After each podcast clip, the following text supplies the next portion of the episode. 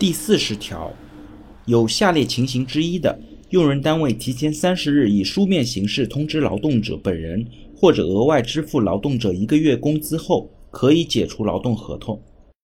一、劳动者患病或者非因公负伤，在规定的医疗期满后，不能从事原工作，也不能从事由用人单位另行安排的工作的。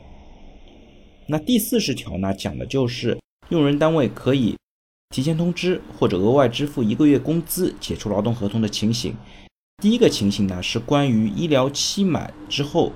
劳动者呢不能从事原工作，也不能够从事另行安排工作的。那对于这条来讲呢，首先要知道中国的医疗期计算是非常复杂的。那我们有另外的节目有专门来介绍中国的医疗期计算。那上海的标准和全国其他地区的标准呢也是完全不一样的。有两套完全不同的计算口径，那每个城市也有一些相应的医疗期的一些具体口径，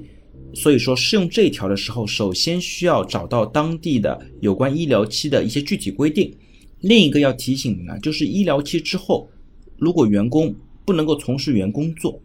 这个时候呢，就需要单位做好相应的通知义务。如果他不能够，在目前的岗位上工作的话，那单位呢需要另行通知，告诉他在几月几号到其他的岗位上去报道。